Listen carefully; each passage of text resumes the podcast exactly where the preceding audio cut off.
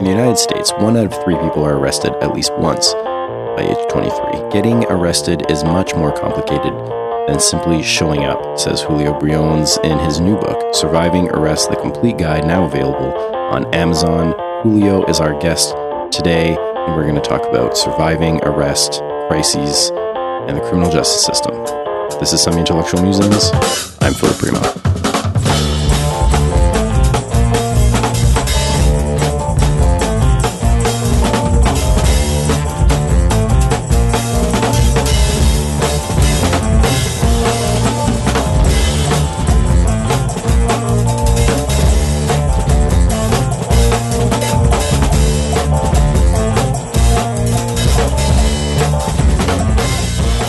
Welcome, everyone. This is Semi Intellectual Musings. I am Philip Primo.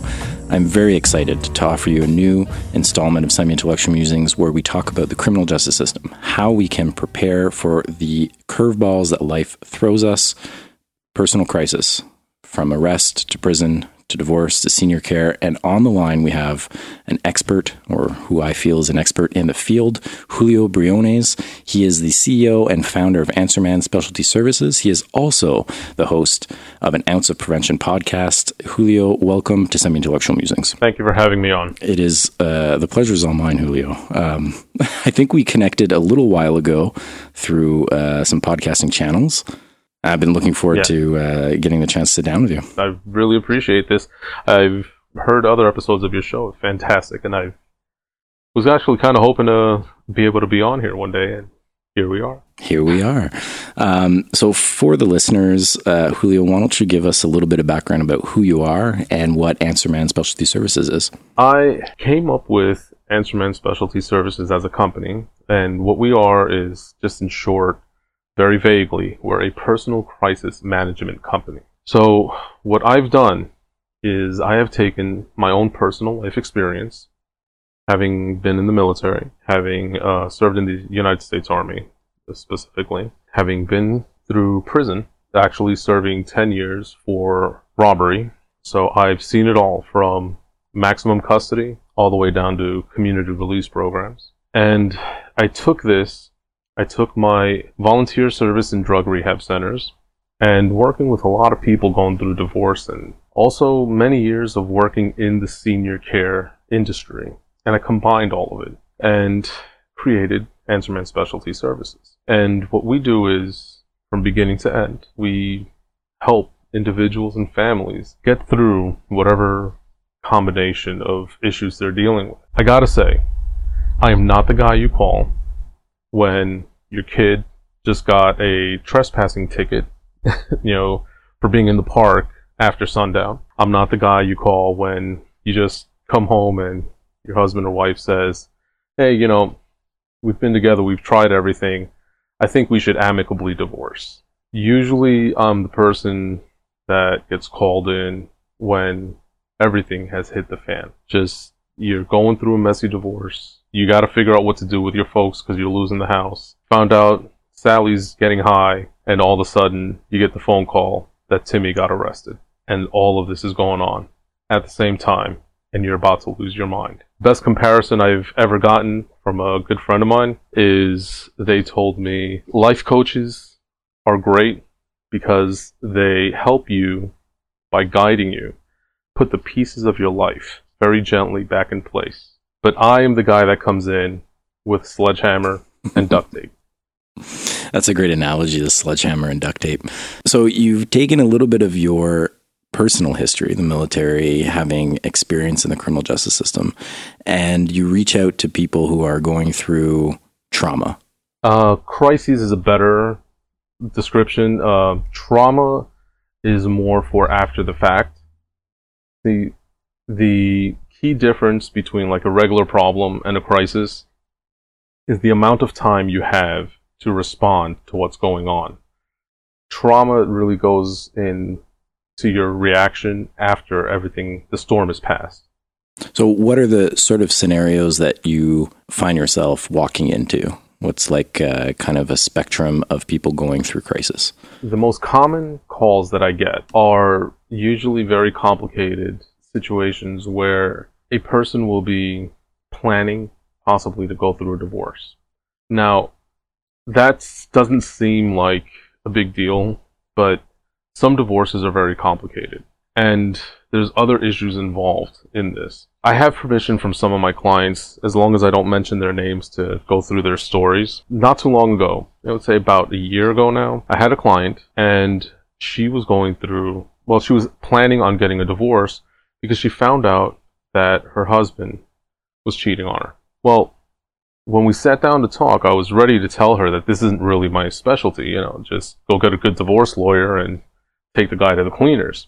But as we were talking, it turns out that her eldest son knew about the affair and was being threatened by the husband. And as a result, had gone out and started hanging out with the wrong crowd and developed an opioid addiction. He actually was a full blown heroin addict uh, by the time I got involved. Okay. So some compounding issues here. Yeah. This was causing even more tension in the relationship, causing other issues with their other kids because they had a total of three. While we were making the decision and talking about it, it's a, it's a process. You know, I, I don't necessarily walk in and say, okay, hey, you're my client you know, I, I really want to make sure I'm a good fit because of the amount of involvement that I have with a potential. So, over the course of the few days, the kid ended up getting himself arrested. So now we went from having a little bit of time to take care of stuff to being in a full blown multi level crisis. Mm. So we had to quickly act, get get things put in place, bail, hire an attorney. Yep. We had to find a rehab center for this kid because, you know, it, it wasn't a very serious crime that he actually did, but he, because of the way things happened, he was charged with very serious crimes. So he had broken into someone's house so he can steal some stuff to get high because they weren't giving him money for drugs. Well, he had a screwdriver in his pocket. Mm-hmm. Screwdriver in the pocket means you are now going from burglary to armed robbery. Right. So it's escalated very quickly. Long story short, we were able to post bail, get him out, get him into a drug rehab center, but it was down in Florida. Uh, I'm in New Jersey, so I had to drive him down there because the kid was terrified of flying, would not get on a plane. Drive him down there, deliver him to a drug rehab center, fly back, deal with everything with the lawyer, with the divorce, with all the other issues going on, prep the family for the reality that this kid was probably going to prison. Yep. Fly back down to Florida, pick him up, and drive him back home a couple of months later, managing all of the situations at once. So it's very intensive, very hands on. So when a family's situation is crumbling, mm-hmm. you're sort of the proverbial rock in those situations. Yes. yes. Uh, now, hearing you speak, and I've listened to your podcast, and you've said it a few times on your show, but for our listeners, people who think that, uh, you know, mandatory minimum sentences uh, or harsher sentences are what um, offenders need uh, probably won't find solace in, in your words. No you're, I think, uh, if I can understand right, treading the line between prisoner advocacy and personal support worker. Yeah, that that that would be pretty accurate accurate way to describe it. So, how does your podcast uh, fit into the mix? Let's switch over to the show for a second. Okay. Well, my show is my my way to give back. Okay. Uh, as you can imagine, because of the amount of time and effort and sometimes resources that are involved, it's not everyone can necessarily afford to hire me directly one on one. So people still need help. They still need to understand what is a personal crisis. They still need to understand what does it take to get through. They still need to know, you know, what that they're going to be okay essentially. See that that's that's really what it comes down to. People yeah. need to know that there are solutions. They're not the only ones going through this. And that's what I use the platform of my podcast for. I use it to get the word out, just to put out information. How to hire an attorney, the importance of gratitude, mm. you know, the how what it takes to actually put to put in place senior care. You know, I, I will occasionally even break down some celebrity arrests just because they're celebrities doesn't mean they're not going through the same thing everyone else will. Yep. So, what to know, what to be aware of, what to be prepared for, and most importantly, how to get through. them. Now, you say it on your show, I think uh, probably in episode one or two, um, but when someone enters the criminal justice system, they've been arrested, they go to prison, that may or may not be, but most likely is their own doing. Uh, they've gotten themselves into this problem, but it's not their family's doing. It's not their sons, not their daughters, probably not their wives, uncles, cousins, etc. Mm-hmm. So, is your podcast also a vehicle for those people uh, to understand what their loved one is going through? Yes, absolutely. I'm a big fan of taking responsibility for your actions. Okay, I, I think part of being an adult is that, and unfortunately, when whether we took responsibility for our actions or we were forced to through the court system, we're not the only ones paying the price. There's a lot of collateral damage, and that comes in the sense of mother, father, brother, sister, husband, wife, kids, and anyone else that they're close to. Part of the message of my show is so that they understand the realities of what's going through. Uh, I believe, if I'm not mistaken, I do one or two episodes in my first season where I specifically talk about the importance of communication mm. and how crucial it is for the person inside the prison system to understand what the family is going through, but also so that the family has the peace of mind knowing what the inmate's going through. Yeah. So this way, the, the communication becomes clearer and it becomes less bickering and helps keep the family together.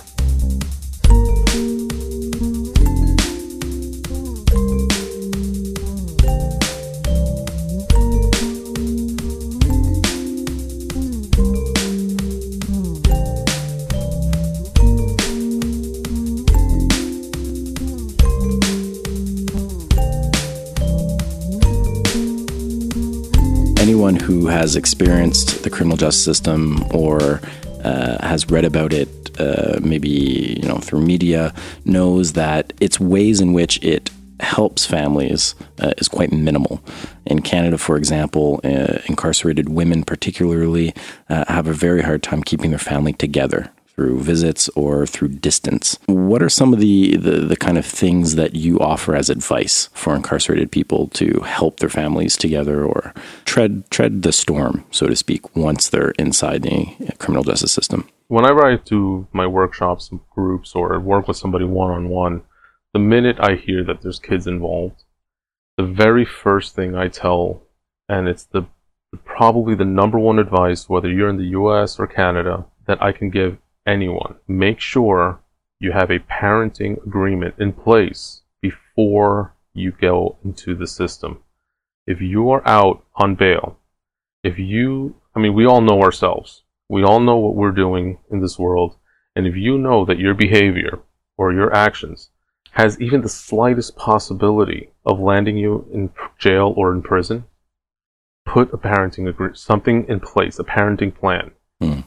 This is especially important when in places like the Canadian system where things can be spread out, yep. or in the US federal prison system where you can be in New Jersey today and next week be in Alaska. Yep. You have to make sure that there's something in writing that delineates the terms of visitation, of communication. How much contact are you allowed to have? Distance is a killer. Doesn't mean that you have to stop all letters, mm. phone calls. Some prisons or, or prison systems even allow for telecommunication through the use of internet in special settings. Take advantage of it. But sometimes, unfortunately, ending the relationship is uh, is the best course of action. Yes. Uh, for those families. So, what happens in those situations? That's why it's so important that these agreements are in place before. See, most family courts in the US, and from my understanding in Canada, will allow parenting agreements and will allow visitation even to an incarcerated person.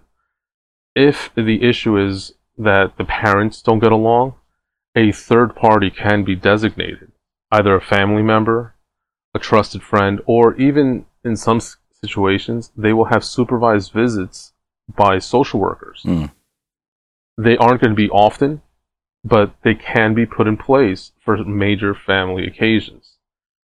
With the exception of abuse, if one of the parents are incarcerated for child abuse, for child sex crimes, something involving that can hurt the well being of the child, with that being the only exception, keeping the family together is of monumental importance. I have seen men successfully maintain relationships with their children for 20 years. Hmm. They they have regular visits. They have been divorced from their their uh, significant other for all those years, but the arrangement was made and the effort was made, and it kept the kids out of jail, kept the kids out of bad situations. And this is what we, I believe, as a society, one of the many things we have failed to recognize. And that's the importance of the family unit. Just because you're incarcerated is not an excuse to rip apart a family. Over your many years of experience in the criminal justice system, is this something that the courts recognize at all during uh, hearings or their sentencing or bail hearings, for example? Yes and no. It's a matter of presenting the situation to the courts in a timely manner. In most United States courts and in the federal system, there's a very tiny window from the moment of arrest till the arraignment and indictment. It's usually a couple of days. And from that time to the first status conferences, again, we're not looking at very big windows of time. You want to have the attorney make you as a defendant or whoever the client is you want to make them human in the eyes of the court as quickly as possible. And that is one thing that many defense attorneys, especially public defenders, because they're so overworked, they fail to do. Only a very small percentage of attorneys actually take the time to do this. Show that there's a family. Show that there's an that there's an effort going to be made to change. If it's a first offender and there's a drug history, there's you can petition the court to go to drug rehab while on bail mm. or in and then have future status conferences. Is it possible? Yes. Does it happen often? No. Most times you are a number until the moment of your sentencing.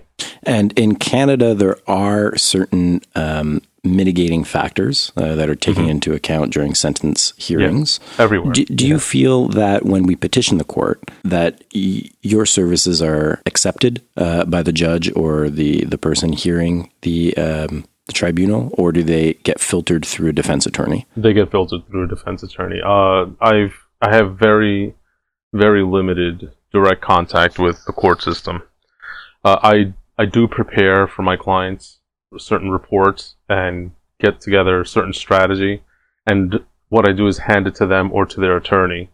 And then it's up to the attorney if they even want to use it. I've actually had attorneys refuse to use it. Um, that seems awkward to me, but okay. Yeah. Well, not not as a matter of it not being done properly. It's let me clarify that.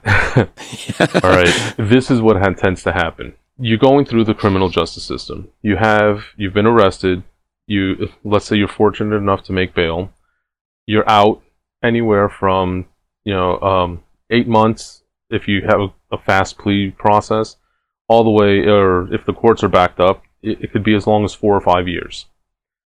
All right. Um, in my particular case, it was almost two years before I had a resolution to my case. So hmm. we go through the process. You're you have your status conferences. You have uh, your evidentiary hearings, then you finally have your trial or your plea agreement, where you where you declare yourself guilty. Okay, so we get to that point. Typically, uh, from my understanding of the Canadian system, it's not too far off from the U.S. system. You have about 45 days from resolution of case until there's a period of sentencing. Common practice is that during that time period is when the what I call a, a humanizing packet, or some attorneys will actually call it the mitigation packet, where that gets created.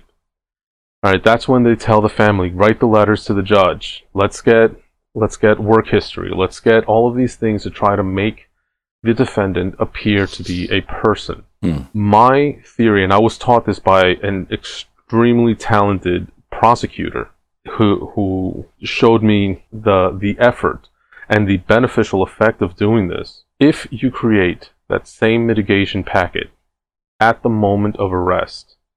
You are now not now you're presenting to the judge John Smith. You're not presenting them docket number 47359. Okay? And that is the difference. But some attorneys are so set in their ways and so set in the in the status quo in the norm of waiting until sentencing, they will take the report that I'll prepare and wait until the moment of sentencing comes along instead of using it as a tool to benefit their client in the beginning. Yeah.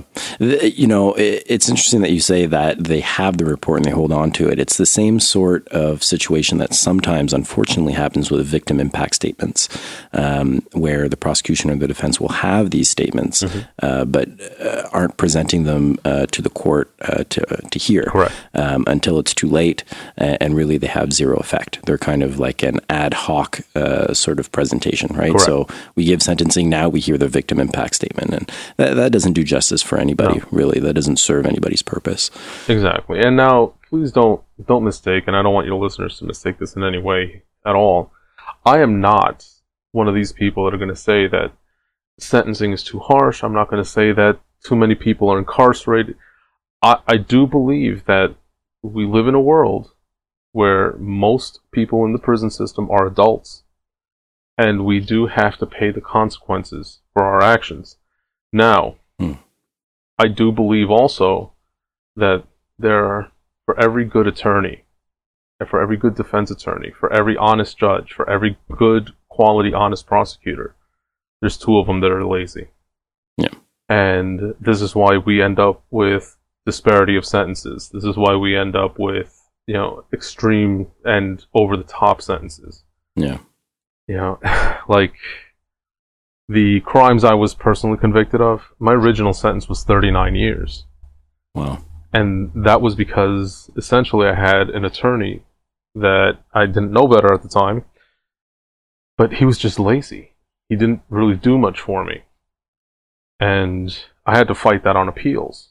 Now, just to put things into perspective, the average sentence in the state of New Jersey for the crimes I was convicted of, and my co defendants got this, was five years and seven years. That's a big difference. Huge. But again, not not a it's not a cry out for that the system was against me.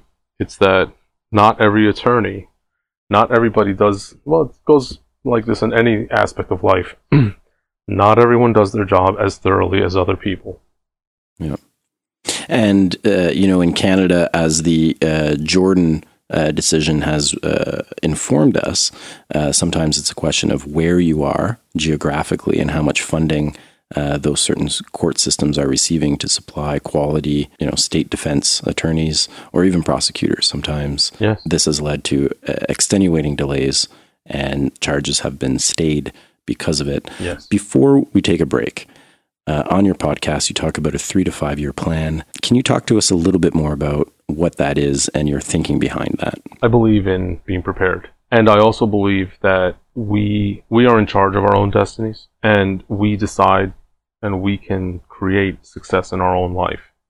I, I actually recently put out a book called Redefining Success that walks you through the first 30 days of that first year of the three to five year plan.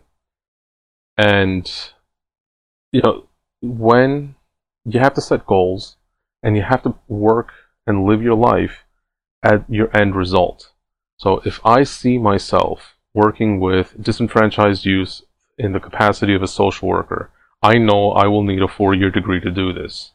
I need to start living my life now based on that goal. I need to start looking at schools. I need to get myself educated. I need to start working with disenfranchised youth need to start preparing for for university. I have to start pre- preparing at a certain point to take the licensing exams, so on and so on and so on. And that is what my three to five year plan is about. It doesn't matter what your circumstances are. I mean, I, I went to prison for 10 years for violent crime in the United States, probably one of the most unforgiving countries for people with a criminal history. And after getting out of prison, I not only was able to get my life back together, But before opening my own business, I had an executive level job at a major national corporate company. This isn't something that was done by accident. I planned, I prepared, I did steps that I needed to take to get to where I wanted to be in life. Your story and your message is one of inspiration, Julio. Thank you. Really, I've worked with a lot of people who have gone through the criminal justice system. And, um, you know, for listeners who are unacquainted, uh, Julio, y- you don't sound like, uh, quote unquote, the average Joe that went through the system. Um, mm-hmm. You know, you sound like you've learned something and you want to pass that on, and that is inspirational Thank to me. Thank you. And that's exactly my intent. That is the whole purpose behind Answerman Specialty Services. Um, when we come back from break, I can, I'll tell you the one moment that convinced me that this is what I needed to do with my life. Oh, that would be great. Before we do that, uh, where can folks find you? Uh, how can we get a hold of you? How can we listen to your podcast? Well, all information on my company, you can take my courses, buy my book, listen to my podcast, and just learn about me on my website at www.answermanspecialtyservicesllc.com. Perfect. Stay with us. When we come back after this musical break, we're going to hear what convinced Julio to do what he's doing, and we're going to talk about life after incarceration. But first, coming from Dayton, Ohio, the 1984 Draft is a band who channels American rock sensibilities through a 90s tinted punk and indie lens. Listen to this song of theirs titled Lately. Taking naps for two. Baseball on the television,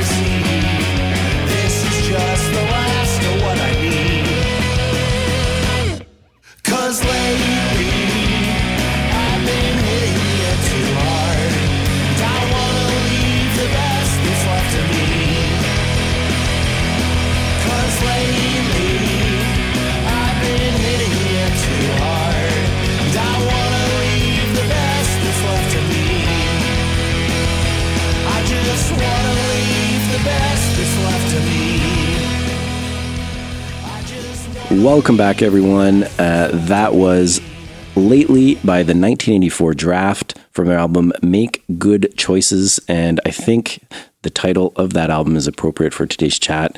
We are with Julio Briones, who's talking about the criminal justice system, how one can prepare for it, how it affects our loved ones, and really how to make good choices. Um, Julio, you said that you had a story about what prompted you to do this. Yeah, um, when when I first was arrested and convicted, I was put into a prison. It's New Jersey State Prison in Trenton. Uh, it's one of the oldest prisons in the country that are still functioning. Through the Lifers program there, they run this something similar to Scared Straight. I'm sure everybody's familiar with what that was, uh, where they take these groups of teenagers, troubled youth, and they show them real prison. People get loud. They put on a show. Yeah. A lot of puffery and yelling, and Doesn't work. it doesn't at all. Well, this is where my point comes in. So, this was in 2004, and there was this one young kid that just, he was probably about 16, 17 years old. at the time. And I'm just sitting there looking at him. I'm like, he's not paying attention. He thinks this is a joke. You know, he was sitting there smiling the whole time. Everything was going on. And he just struck me. I, I couldn't explain why at the time, but he just did. So, fast forward a few years. I'm, you know, I've won my appeal. I've got my sentence down to 12 years which means I would have to serve 10. And I'm sitting now in East Jersey State Prison, which is in Rahway, New Jersey. And I'm outside, I'm smoking a cigarette. This is back when I used to smoke because, yeah, it's kind of what you do in prison. so, Yep. you know, uh, you have nothing but time, so you smoke and work out. And I would sit, I was sitting there and I'm started talking to this kid and I'm like, you know, you look terribly familiar. So we start going through where we're from, things we've been through in life and things like that. And it coincidence of all coincidences, it's the same kid Huh. from the Scared Straight program when I first was arrested. Well, when I first got to prison. So we start talking. And he said something that was so profound to me. And it was in passing conversation. And now, mind you, this, this kid, he was just, you, you knew he was destined for prison. Okay? He, in prison, he was still strung out. We were just talking. And he says to me at this point, he's like, you know, I wish when I first got in trouble that somebody would have explained to me the reality of prison instead of putting me through that, you know, BS expletive show of Scared Straight. Yep. If they would have just sat down and told me what this was all going to be really like and what it was going to do to my life, I don't think I'd be sitting here talking to you right now. Wow. I went back to my cell after yard time was over, and because I had very recently gotten my sentence reduced, it was now getting closer to the time of my release. I was on the downside of my period of incarceration, and I just started thinking, like, what am I going to do? See, when you go from serving a 39 year sentence to all of a sudden seeing the possibility of release, I equate it to telling a cancer patient that they've got three months to live, and all of a sudden they hit month four.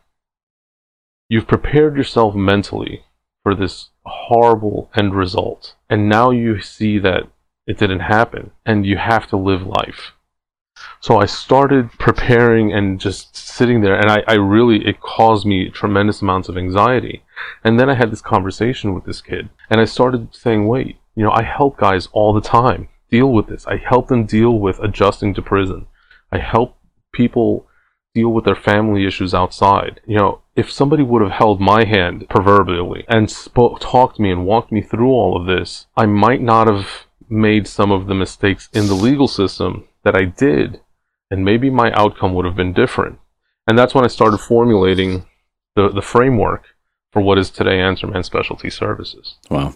The, you know, it's those chance interactions, those really, uh, you know, I almost want to call it fate, um, that have sometimes the most significant impact on our lives, especially when you're down in the dumps, you know, sitting in your cell, and all of a sudden this kid out of nowhere really is there, right? You kind of have to pinch yourself, like, was he really there? And and you're right though, like just the way the conversation flowed, there was no possible way that you could have predicted something. You couldn't. I couldn't make up a conversation like that. Yeah. It was just really just sitting there talking.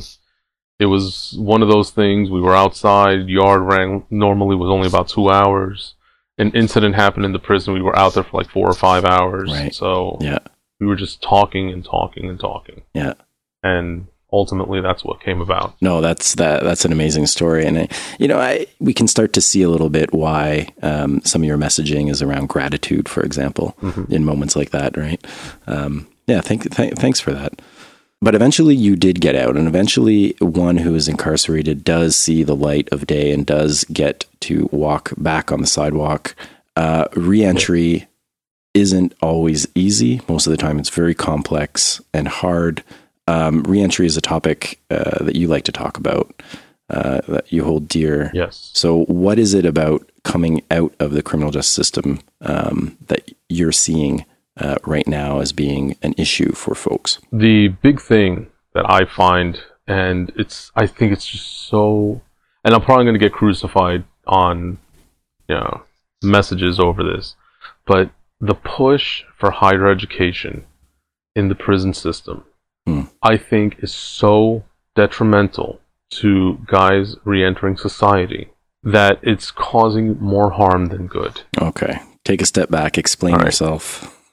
yes, because before I get crucified here. Now, please do not mistake one thing for the other. I am a huge proponent of education. Uh, I myself, I don't have a degree. Okay, I, I just I need to make that clear. Uh, I did attend college, I just never finished. Okay. Now, why is that particularly important? Because when I was in the transition process and I went to the halfway house, I was pushed to college. And again, nothing wrong with it. There's some people that benefit greatly from a degree. But when I left the halfway house program and I had to come back to my now wife and, you know, stepdaughter and, you know, I had, I had reality to face. And my reality was I needed to work. I have a family to support. And college is all fine and good, but it doesn't put food on the table. It doesn't put money in your pocket. And the reality is that while I am fortunate enough to have spent my time incarcerated educating myself, while I may not have a formal education, I also did not watch television while I was incarcerated. I spent my time reading and studying and preparing for what is to come. And this is part of why I don't sound like your average ex-con. Hmm. I went to the halfway house. I went to college because that's what I was told to do. Right. I have about a year and a half worth. I have uh, very little I need to get my degree in. I do intend to go back, but that's a personal thing, not going against what I said. But while going through the system, here's the reality, and this is some of the scarier facts. Probably about 40% of the people incarcerated don't even have a high school diploma. I'm going to say probably about 10 to 15% are barely literate, if they're literate at all. Why are you pushing people in those circumstances to go and seek out higher education? You are per- you're setting them up for failure. Let me tell you what my venture in college, when I should have been going to a trade school,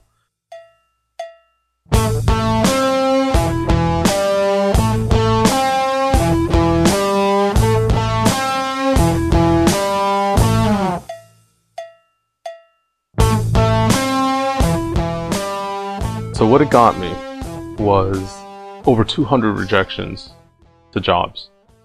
Because Wow. of my criminal history, McDonald's turned me down.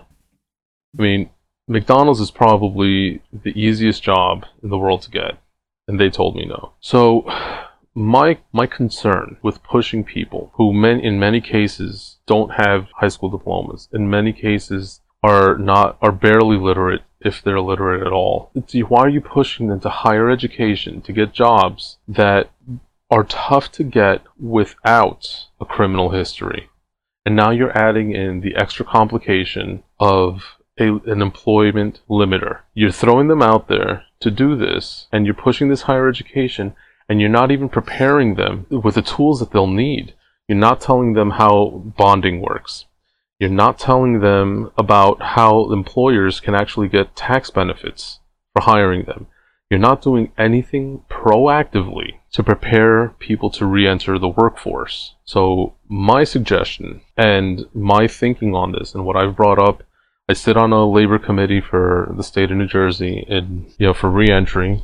And one of the things I, I'm, I'm always preaching about, and the, we they listen, and there's some pilot programs out there that are thankfully in place. Let's give guys opportunities to go to jobs that are traditionally more offender friendly, that people can earn a good living. Let's go back to teaching the trades in prison. I, I'm not sure how it works in Canada, but most vocational training in the prison system in the US has been eliminated because of budgets. It's uh, the situation in Canada is very similar. Uh, federally, they scrapped um, the farm program. Uh, the farm the farm program offered vocational training, uh, and also that the prisons had fresh uh, produce uh, that were grown by the prisoners. So this had a dual effect. Um, and was quite beneficial in that um, you know prisoners took accountability for growing their own food. Um, they could see results, they could set goals, they could have a sense of accomplishment, but then they could also learn some trades and get uh, you know a sort of certificate after. So you could be a plumber on the farm, you could drive a tractor, but those were life skills that you could apply to a job afterwards. That program has been scrapped. Provincially, it's always been a problem because of the short shorter sentences. Um, so as in Canada anyway, and maybe this isn't the case in the US, but typically a shorter sentence means less services. Yes. Well, that that's typically what happens here too. You know, the the thing is this. I'll I'll, I'll tell you. There was a prison that I was in. Uh, it it was Riverfront State Prison in Camden, New Jersey. When I got there, I was very excited because that prison still offered vocational fine plumbing. So they taught you the skills needed to do rough plumbing Hmm. and the fine plumbing. You know, the fine plumbing is the the decorative stuff for the house, the stuff that really makes you money as a contractor. The requirement was to get your GED, and you had to take behavior program. Here's the problem with that. Number one, the behavior programming wait list was five years long. Number two, I had a high school diploma. I couldn't take a GED. So essentially, I wasn't able to participate. I mean, it was a blessing in disguise. I was able to, as a result, get myself into the paralegal course. But on top of the other complication to this is in the prison systems, and New Jersey is one of the states with more programs. There are other states where they literally do nothing but sit in a cell. It got so bad that they had, in order to justify giving indigent inmates the ability to buy basic staples such as soap and toothpaste, they had to create a job in New Jersey called cell sanitation, where you got a dollar a day. It's about a dollar ten a day, so that five days a week, so that you can clean your cell. And that's what you did. You were allowed out one hour once a week to sweep and mop your cell for 20 bucks a month. Explain to me where that is useful. And then you're going to encourage on taxpayers' dimes, you know, on the back of a taxpayer, you're going to encourage these guys that don't do anything and don't really want to do much of anything and aren't even educated enough to move forward with it. And you want to now push that the same population goes to college, put them in vocational school, give them a trade, give them the opportunity, give them pro- the opportunity to join a union after they've learned their skill. And that will stop recidivism. If I am a drug dealer and I am be able to go out into the street for about four hours a day and bring home anywhere from 500 to $3,000 in a night, and I can repeat this five days a week, why am I going to go and work for minimum wage at a McDonald's? Well, this is exactly the question, right? Uh, no one would do that. No one would give up that kind of money But to get zero in return. But if I t- put you in prison, and while you're in prison, I teach you carpentry or I teach you plumbing, and now you can get out, and in a relatively short amount of time, especially the better the economy gets, the higher the demand for skilled labor. So if I can s- stick you in prison for two to three years and put you to work as a plumber's apprentice, and you can come home you can get a job as a plumber or as a plumber's apprentice for 25 to 30 dollars per hour. Is that going to replace the income in a much safer and productive way than going to a university just to come out look i know people with bachelor's degrees that are making 12 to 13 dollars an hour Absolutely, Okay? yeah. so now compound that with a former drug dealer a year two years three years in prison that's enough of a sacrifice it's a it's a fair trade for them to make you know thirty forty thousand dollars in a month it's the cost of doing business as far as they're concerned so while the concept of freakonomics is absolutely true that a drug dealer will make less than a mcdonald's worker in the course of a lifetime, these short term gains become much more tempting than the long term benefit of a college degree. Now, replace the college degree with skills like plumbing or carpentry or IT, networking, or you know, a variety of other skills that, that require manual labor that few people are willing to do, pay very well. Extermination, high pressure or high pressure and low pressure boiler operator. These are jobs that few people are willing to do, that pay very well, and that you have an entire population of people that will tell you, I'm going to say about 70% of people in prison, men and women, will say, if I had another option, I would take it. But this is all I know how to do.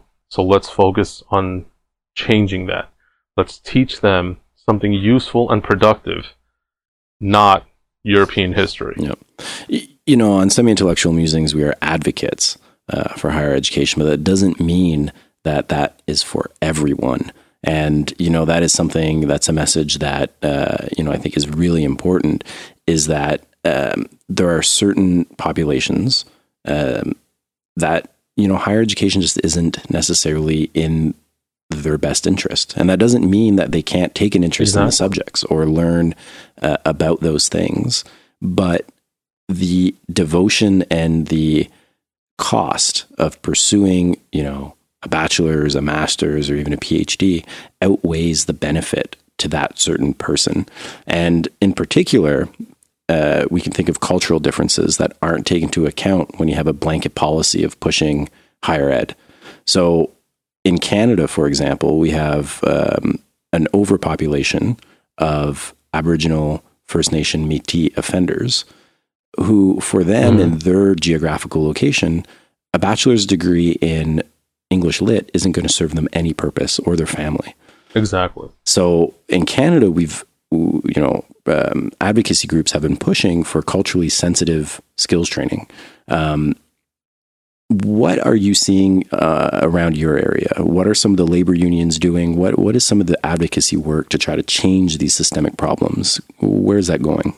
Well, there's uh, I have to say, like here in New Jersey, um, just from the committee that I'm on, I see a lot of really, really good work happening. There are many programs out there that will take ex offenders and they will teach them culinary skills. They will actually teach them how to become chefs. They'll give them safe serve. They will give them, you know, for free or little cost. There are there are schools like uh, one a school that a good friend of mine went to that he's now living in the Washington D.C. area he went through a program to learn networking, computer networking. You know, he's he got his CCNA certification, you know, the certified Cisco network administrator, and he's earning a decent living now. Programs like that are being pushed, but it's not until after the fact. Many times the guys don't get sent to those programs or there's a wait list to get into those programs because they're not doing enough, I believe,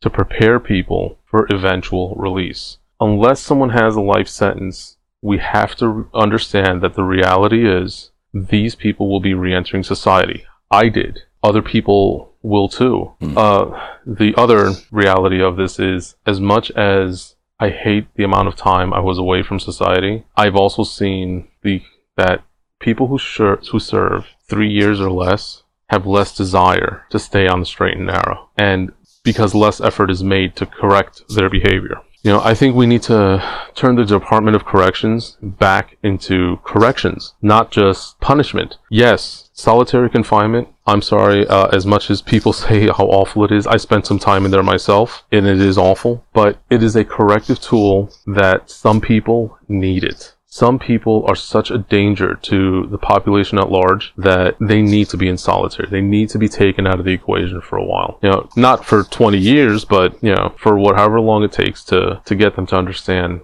that they have to play nice with others. The movement, and we can talk a little bit about the politics of the criminal justice system, but there has been a general shift towards a focus on punishment over rehabilitation. In Canada, I don't see much movement back. Uh, there have been mm-hmm. slight kind of attempts to bring back the rehabilitative model, even though politically and by law that is mm-hmm. what the system is supposed to do.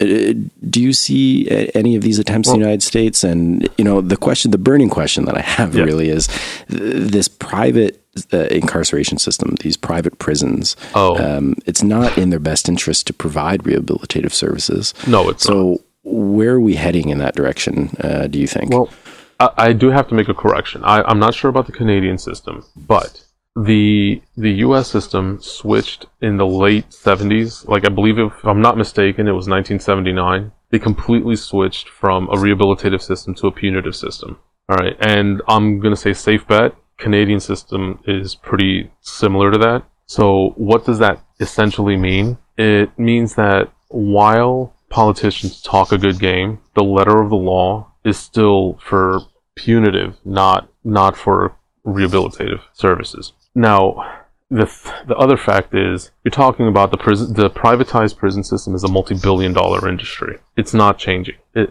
it's just not going to happen. You have too many people, too many special interest groups making too much money, and there is There is no desire whatsoever to change that.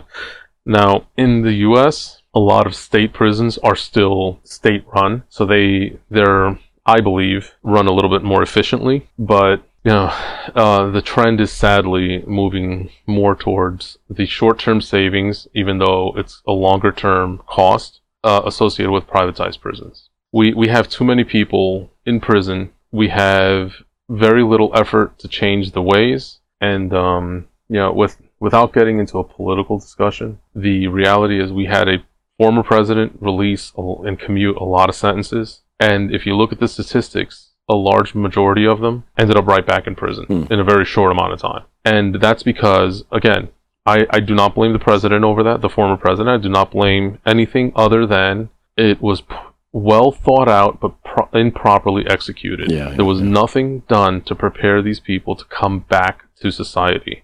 But this is an ongoing problem. Yeah. As I said, you know, I've probably mentioned it a few times here now. Yeah. Yeah. Y- You know, we can talk about the systemic problems. So the systemic problems being um, rooted in, you know, the reason why we have the penal system or the criminal justice system and its kind of history and all that kind of stuff. But there's also the more informal sort of side to reentry as well. I'm thinking particularly about employers who don't want to hire someone who has done time, um, particular fields in which it's just a, a no that, uh, you know, it, it is a total barrier to entry. What, I, I what sort of things do you see? I disagree with that. Okay, here's here's the problem. If you're a child molester, don't go apply for a job at a daycare. Okay, Sure. that's sure. it's just common sense. You would think, but this is what tends to happen. You will have somebody. Let's take let's take someone like me. One of my charges was robbery and carjacking. Okay, hmm why would I go work at a parking lot? Why would I go apply there? They're not going to give me a job because I have a history of car theft. So Right. if I have, if I was a, let's say, a banker who stole from my bank, why would I come out of prison and expect another bank to give me a job?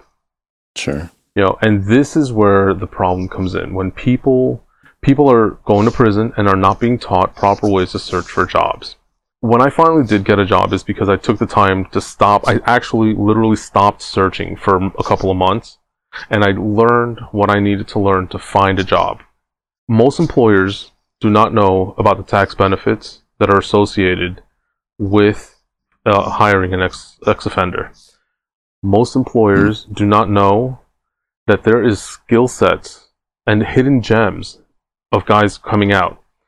A guy who can sell another human being poison Yeah. on a regular basis Yeah. and have this person come back and asking for more, I would give that person a shot as a salesman.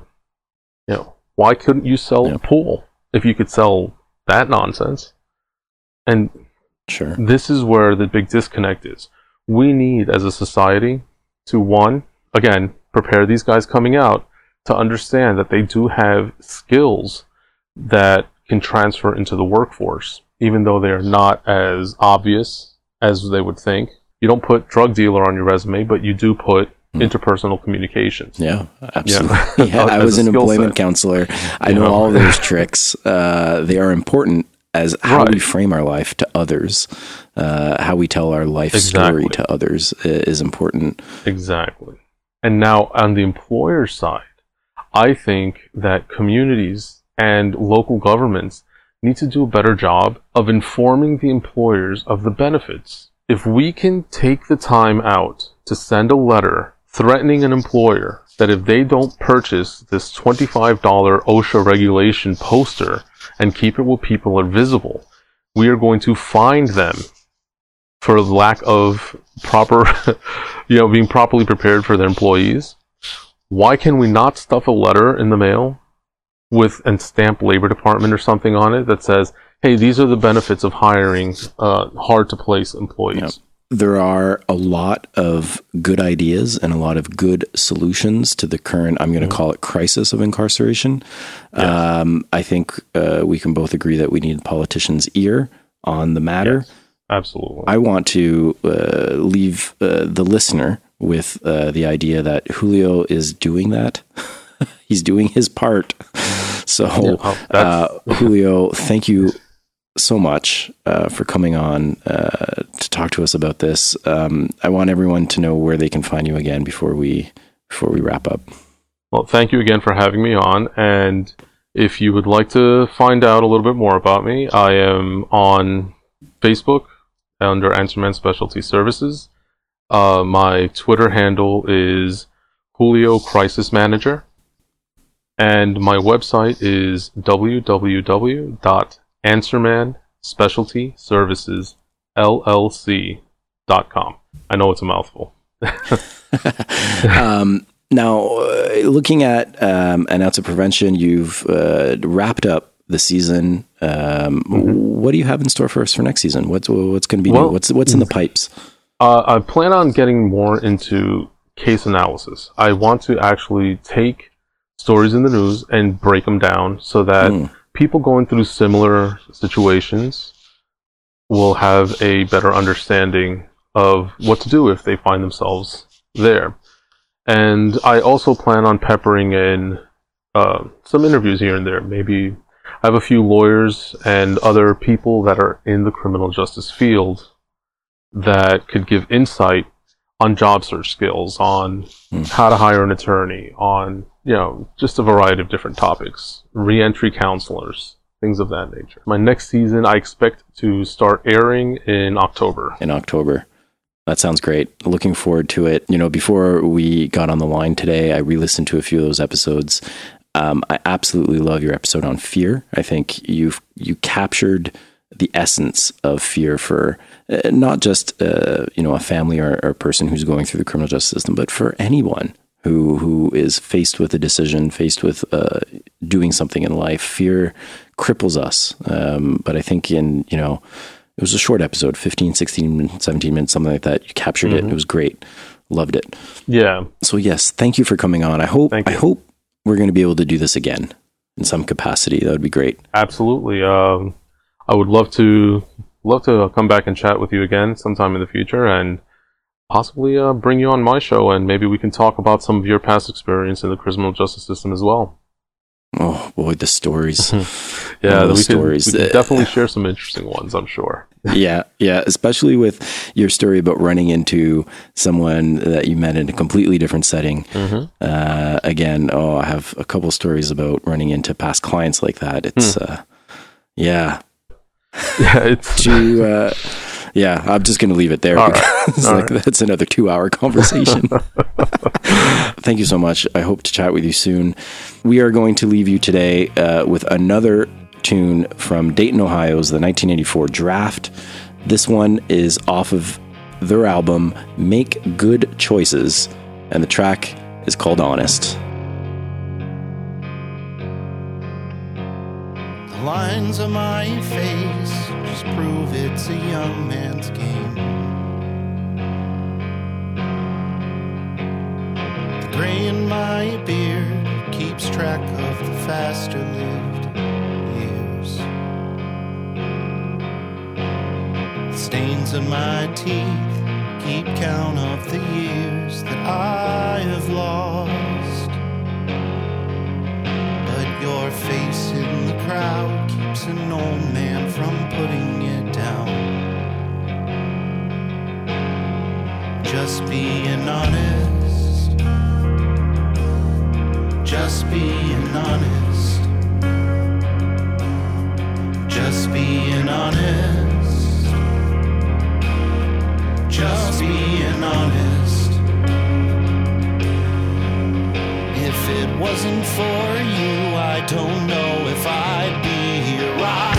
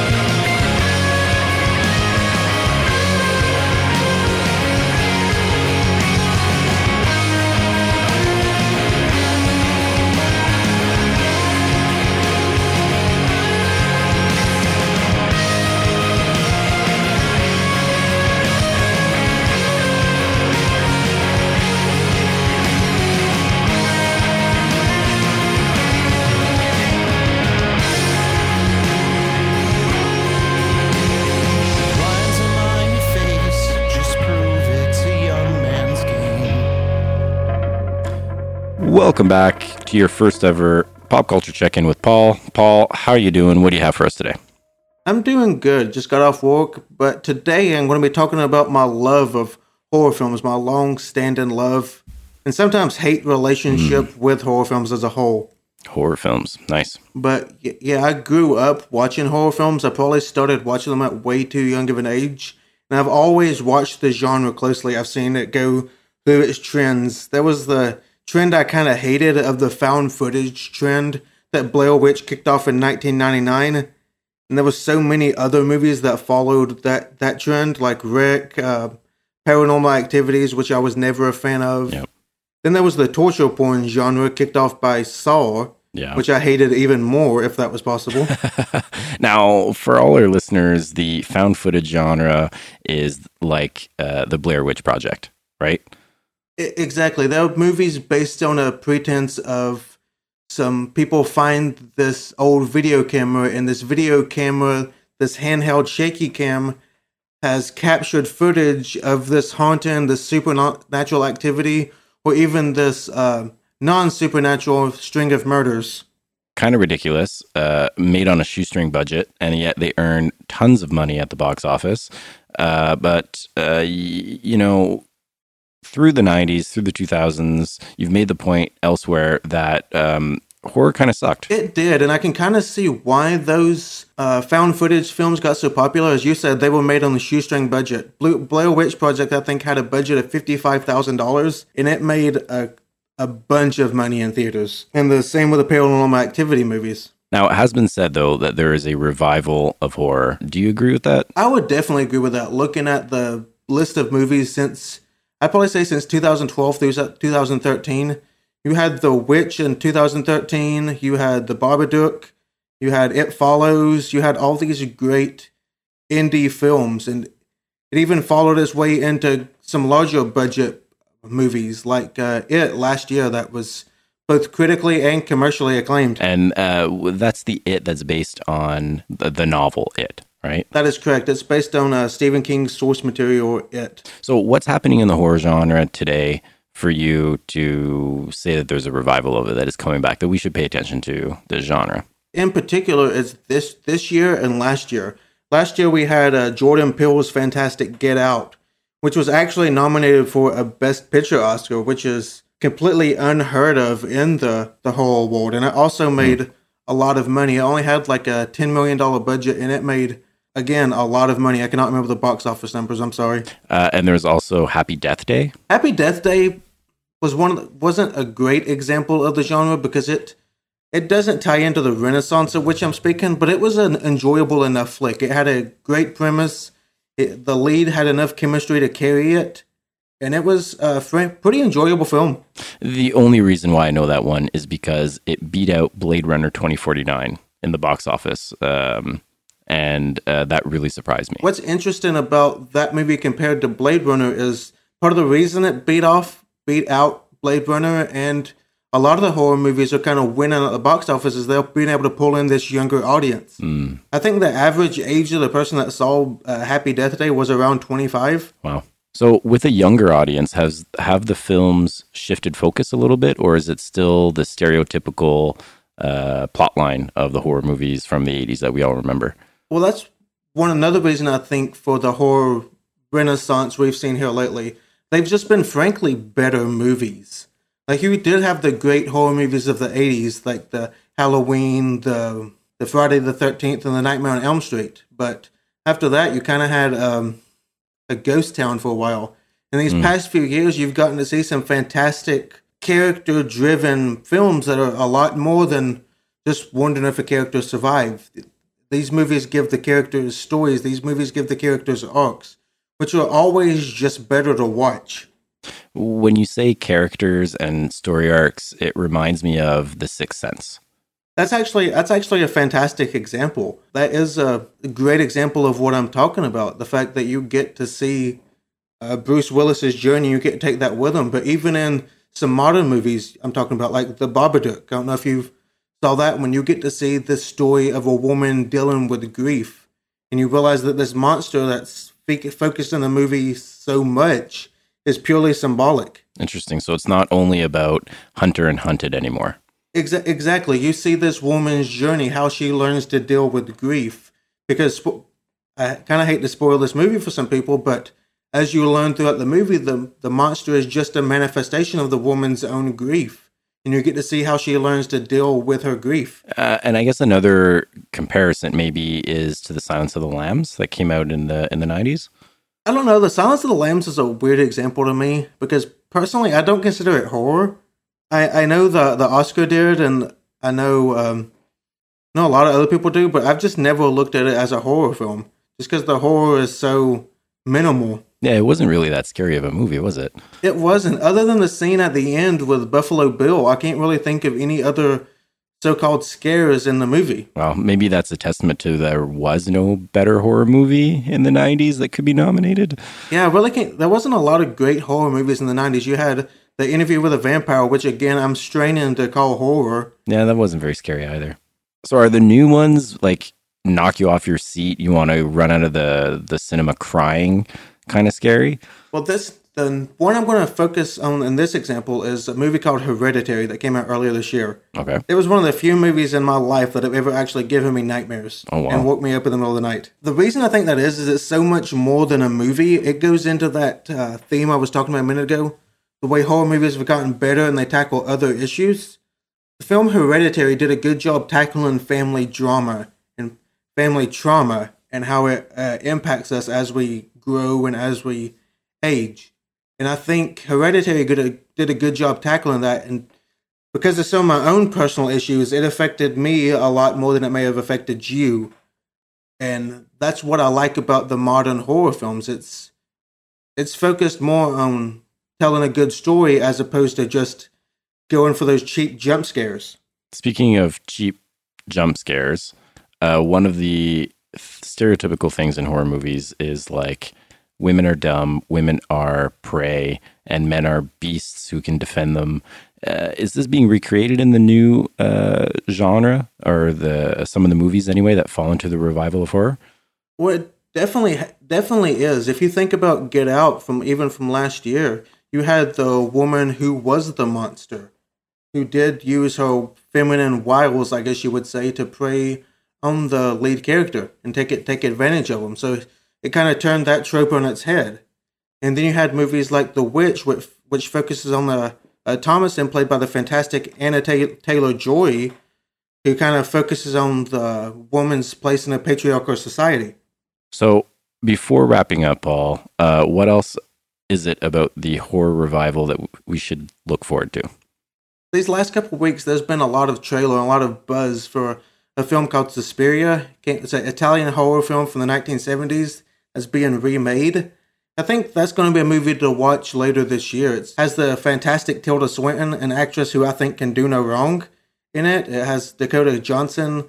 I think it's going to be a great film, and I think people should make sure to keep an eye out for that one. And what, what what's that one called again? Uh, Suspiria. Suspiria. Great. Anything else we should look forward to in this horror genre? Well, I just hope we continue to get these great horror films that resonate with a more wide audience. Sounds great. Uh, thank you so much for stopping in, Paul. Uh, where can listeners find you? Well, at the moment, I'm just at twitter.com slash combspaul. That's the best place to reach me. If anyone else would like me have me on their show, just talk to have me talk about whatever they want me to talk about. Just reach me on Twitter, send me a DM, and I'll get back with you.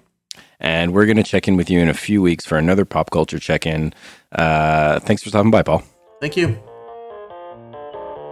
If you enjoyed today's show, let us know on Twitter at the underscore SIM underscore BOD, on Facebook at the Simpod, or send us an email, semi-intellectual at gmail.com, and we will bring you a new episode again very soon. Take care.